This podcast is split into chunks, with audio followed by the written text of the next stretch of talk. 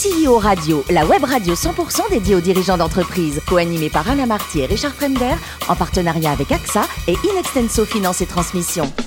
Bonjour à toutes et à tous, bienvenue à bord de CEO Radio. Vous êtes plus de 38 000 dirigeants d'entreprise abonnés à nos podcasts et vous pouvez réagir sur les réseaux sociaux. À mes côtés, pourquoi animer cette émission Marc Sabaté, directeur associé et directeur général également d'Inexenso Finance. Bonjour Marc. Bonjour Alain. On reçoit aujourd'hui Pascal Zerates qui est le CEO de Cardam Digital. Bonjour Pascal. Bonjour. Alors vous êtes né en 1965, ingénieur de formation avec Polytech Montpellier et Télécom Paris. Alors un mot sur votre premier job chez France Télécom. Vous êtes arrivé 63e euh, sur 5000 au concours. Ah ben, à l'époque, on passait des concours pour entrer chez France Télécom. Il y avait quand même 5000 candidats à l'époque Oui, oui, oui. Il y avait beaucoup, beaucoup de monde. Euh, bon, le, marché de l'emploi n'était pas euh, le marché qu'on a aujourd'hui, donc euh, c'était un peu plus compliqué. Et donc, voilà, il y avait des concours qui étaient ouverts. Ça s'appelait le concours 4 supérieur. On ouvrait ce concours-là aux grandes écoles, aux écoles d'ingénieurs, de commerce. 63e, c'est pas mal sur ça. Ouais, c'est un concours de circonstances en fait, hein, sur la fin. Alors, vous avez également proposé un, un rachat, celui d'Etrali, c'est ça? Oui. Donc, euh, quelques années plus tard, donc, je travaillais au marketing euh, de, France Télécom et j'avais proposé donc euh, de travailler sur euh, l'intégration d'une société qui s'appelait Etrali, qui faisait de la téléphonie de salle des marchés et qui occupait, qui occupait à Paris les 400 salles de marché, voilà, parisiennes, et qui avait également des filiales dans le monde.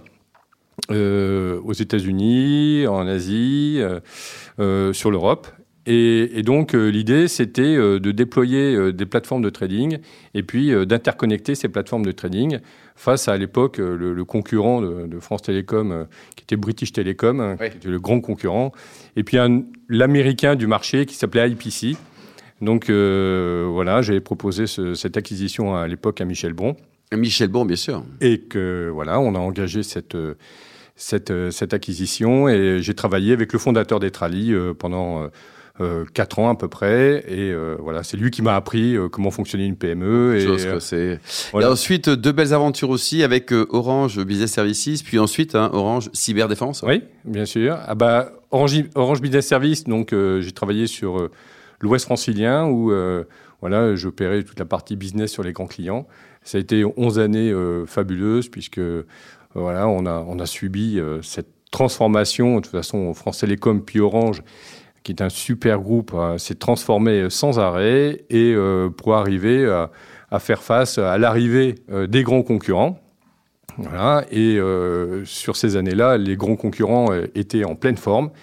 Et nous aussi, on était en pleine forme. Donc pendant 11 années, j'ai pu batailler avec des équipes formidables face à des grands concurrents, surtout anglo-saxons, sur des grandes multinationales. Mmh. Et la cybersécurité avec Michel Vandenberg, qui était le, le patron de cette activité-là à l'époque Voilà, et donc j'ai rejoint ensuite euh, Orange Cyberdéfense qui était en train de se créer. Et donc Michel avait besoin de s'entourer euh, de, compétences, de, compétences, euh, oui, enfin de gens qui connaissaient surtout le groupe Orange, qui était quand même, qui est toujours d'ailleurs un groupe compliqué. Les grands groupes du CAC 40 sont quand même des, groupes qu'il faut connaître de l'intérieur. Et donc j'ai rejoint l'aventure pour monter OCD avec Michel. Et voilà, donc OCD a été lancé en 2016 et aujourd'hui, euh, c'est euh, une des premières sociétés de cybersécurité en Europe. c'est une très belle boîte. Quoi. Euh, Le risque zéro en cyber, ça n'existe pas. Hein. Alors, il est de moins en moins zéro. Hein, Même si on va à Lourdes prier, tout ça, non, ça marche pas Non, là, ça, non. Non, non, non. D'ailleurs, on le retrouve après. Il est triste, Pascal. Peur, le pauvre. Hein, Et alors, après, vous avez été chassé, c'est ça? Alors, j'ai été chassé pour diriger une ETI qui s'appelle Videlio et qui travaille dans l'intégration audiovisuelle alors sur trois secteurs euh, principaux, le premier euh, qui est bon le, marché de l'entreprise, le deuxième euh, la partie média, donc l'intégration ce qu'on appelle broadcast, qui est un, nom d'ingénieur un peu violent, mais voilà c'est tout ce qui est plateau TV d'une manière générale, et puis un, un, troisième secteur qui est l'équipement audiovisuel des navires de croisière. Ah oui. Donc on avait des, équipes, on a d'ailleurs, enfin Vidéo a toujours des équipes euh, à Saint-Nazaire et puis à Miami euh, et à Trieste euh, en Italie. En Italie. Et le capital, c'est Alors les actionnaires à l'époque, l'actionnariat a changé, donc c'était le groupe Thalys qui était actionnaire. Et voilà, donc j'ai quitté Vidélio au moment du changement d'actionnaire. Alors après, donc vous avez atteint votre nirvana professionnel actuel en 2019, hein, en rejoignant Cardam, avec votre président Jean-François Couec, qu'on salue, hein, qui était notre invité sur une autre radio, sur sur ETI Radio. un mot sur le groupe, il existe depuis quand? Quel est vos métiers? Et votre périmètre au sein du groupe Alors, Cardam, en fait, c'est un groupe qui a été créé en 1992. Hein, euh, qui, alors, le nom initial, c'était Amsicom. Et puis, euh, Cardam, qui est un aménageur mobilier, a, a, fait une croissance, on va dire, euh, standard jusqu'en à peu près dans les années 2010. En 2010, en fait, donc la, gouvernance a changé. Donc Jean-François a pris les commandes. En 2014, Amsicom rachète un cabinet d'architectes qui s'appelle Cardetuette. Et Cardetuette plus, Card, plus Amsicom, ça s'est appelé Cardam. Donc aujourd'hui, d'ailleurs, Cardam et le huitième ou septième cabinet d'architectes euh, en France. Mmh. Et euh, le groupe Cardam donc, est aménageur et a développé des activités de conseil et d'ingénierie bâtimentaire, donc bureau d'études euh, d'ingénierie. Et vous êtes arrivé pour le digital, quoi Alors moi, je suis arrivé pour le digital, mais alors vraiment, je connaissais Jean-François parce que Jean-François, en fait, avait équipé le siège de Videlio. D'accord. Donc c'était mon fournisseur. Et euh, on, a, on a sympathisé, on est devenus amis. Et quand je suis sorti de, de Videlio, alors que je m'apprêtais à signer pour un autre grand groupe, euh, Jean-François m'a proposé de, chez moi. Voilà, de monter la filiale digitale, euh, ce que j'ai fait. Il y a trois ans, donc il y a trois ans, quand je suis arrivé chez Cardam en tant que DG de moi-même, c'est-à-dire j'étais tout seul. voilà, je, je, peux vous dire que quand on passe d'une société, d'une ETI de 1500 personnes à une euh, société où on est tout seul, ça, voilà, ça, on, ça calme. Pas engueuler, hein, vous êtes tout seul, euh, oui. Oui, oui, oui, on est tout seul un petit peu avec soi-même, mais bon, on avait un plan de développement euh, qui avait été bien réfléchi. On avait des, sociétés euh, qu'on visait euh, en acquisition. Table rachat, quoi. Voilà, on a fait, donc on a fait de la croissance externe. On a fait en trois ans euh, trois acquisitions. Marc, ça c'est pour vous la croissance externe. On va en parler. Voilà, et puis et puis on a fait bien entendu de la croissance organique. On a recruté des équipes pour pouvoir opérer tout ça. Donc 75 personnes aujourd'hui, hein, PME. 75 personnes, 10 millions, ouais à peu près, et puis 75 personnes effectivement. Marc, oui, alors je reviens sur ce parcours, vous venez de le dire, 10 millions de chiffre d'affaires, 75 personnes. Je reviens au, point zéro quand vous avez fait votre premier euro de chiffre d'affaires. Euh, quelles compétences il faut, là je parle aux managers, aux dirigeants, pour créer une société au sein d'un groupe en partant de, de, zéro, euh, alors qu'on a été euh, biberonné, si vous me permettez l'expression, dans les grands groupes depuis 20 ans? La foi. Alors, je pense que le, le, premier, la, première vertu, d'ailleurs, euh, bon, c'est comme ça qu'on a déclenché notre, première, euh, notre premier gros contrat, qui est euh, le premier gros contrat de, smart building qu'on a signé au Luxembourg. Donc, on était loin de, on n'était pas à Paris, où on équipait en smart building une société qui s'appelle Eco Real Estate. Et la première vertu, je pense qu'il faut être vendeur. Voilà, faut, faut, faut être commercial. Et euh, faut avoir de la conviction, euh, ça c'est une évidence, mais euh, juste pour l'anecdote, quand j'ai rencontré Eric Lux, qui est le patron de, de, de d'ICO à l'Estate, euh, et que je lui ai présenté le modèle et ce qu'on allait faire pour lui et le contrat bah, qu'on, qu'on était censé signer, il m'a, il m'a répondu bon moi le contrat ok je vais le signer, euh, mais vous je fais comment pour vous racheter voilà. J'ai pas osé lui dire qu'on n'était pas nombreux, mais euh, bon maintenant, euh, voilà, je le remercie. Et, euh, il nous a fait confiance. C'était le premier client. C'était le premier client. Il ne faut jamais l'oublier. Hein. Marc, sur cette croissance, quelle est la part de la croissance externe Vous avez évoqué trois trois acquisitions récentes. Mm. Quelle part de chiffre d'affaires ça représente sur les 10 millions d'aujourd'hui? En fait, la, la moitié. Donc c'est équilibré. C'est équilibré et ce qu'on a fait au travers de ces acquisitions, c'est acheter des technologies et surtout des compétences. Des hommes aussi. Avec surtout ça. Mmh. Voilà, euh, la techno, euh, voilà, on, on, on sait enfin, on sait la gérer, mais euh, on a surtout recruté des personnes. Des talents. Des talents. Des, voilà, et je suis fier aujourd'hui d'avoir cette équipe très motivée, très engagée sur le projet et qui n'hésite pas à, voilà, à franchir et à se dépasser chaque année, sur, enfin en tout cas ces trois dernières années, pour, euh, pour faire ce qu'on a à faire. J'imagine que la croissance externe reste une, une, une, priorité, en tout cas une démarche que vous continuez à faire. Le, financement de cette croissance, euh, vous êtes complètement autonome une, Ça se passe avec, euh, au sein du groupe, une réflexion globale? Alors exactement. Le, le, le, bonheur de Cardam et le bonheur de travailler avec un Jean-François, c'est de... Jean-François... trois fois que vous le dites gère, quand même, hein. gère, le, gère son entreprise comme un très bon père de famille.